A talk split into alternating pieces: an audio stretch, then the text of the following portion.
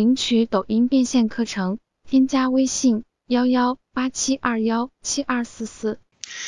搬运法的好处是什么？搬运法的好处就是简单易行，在平台监管不严的时候，可以迅速的吸粉，吸粉能力很强，因为你是借助别人那个火爆的视频的基础上嘛，呃，适合各位新都有啊，就你就有很好的执行力就行，你所需要动脑子和其他的成本很低啊，你就完全可以搬运搬运上一段时间，把你搬运搬运成一个。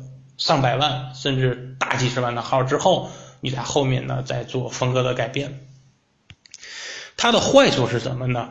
就是对于品牌商和希望玩抖音的战略派来说，他们是看不上眼的。啊，抖音上有一些小米的账号，或者是华为的那个荣耀手机的账号，它都有。所以说，那个大企业是看不上眼的。这个呢，就适合于自媒体创业的人来玩。呃，还有一个风险。就是搬运，迟早你会搬完。你搬马云的也好，你搬来搬去，你以后可选择的空间会越来越少。你搬到两百个视频，难道你还要那么火的吗？啊，所以说这个马云说这块儿，比如说马云说创业，所以说他会面临一个后续的创作空间的枯竭，对吧？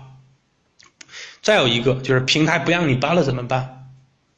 我们在前里讲过，第一个是可以，第一个点是可以持续的输出内容，第二个是可以持续的输出优质内容，第三个是能够输出你的原创内容。这三点能明白吗？持续生产，生产优质，转到原创。这个就转到我们的第二个八法的第二法模仿法。我们总共有进阶篇有八法啊，第一个是搬运法，第二是模仿法。呃，一步一步的，我把这八种方法分享给大家。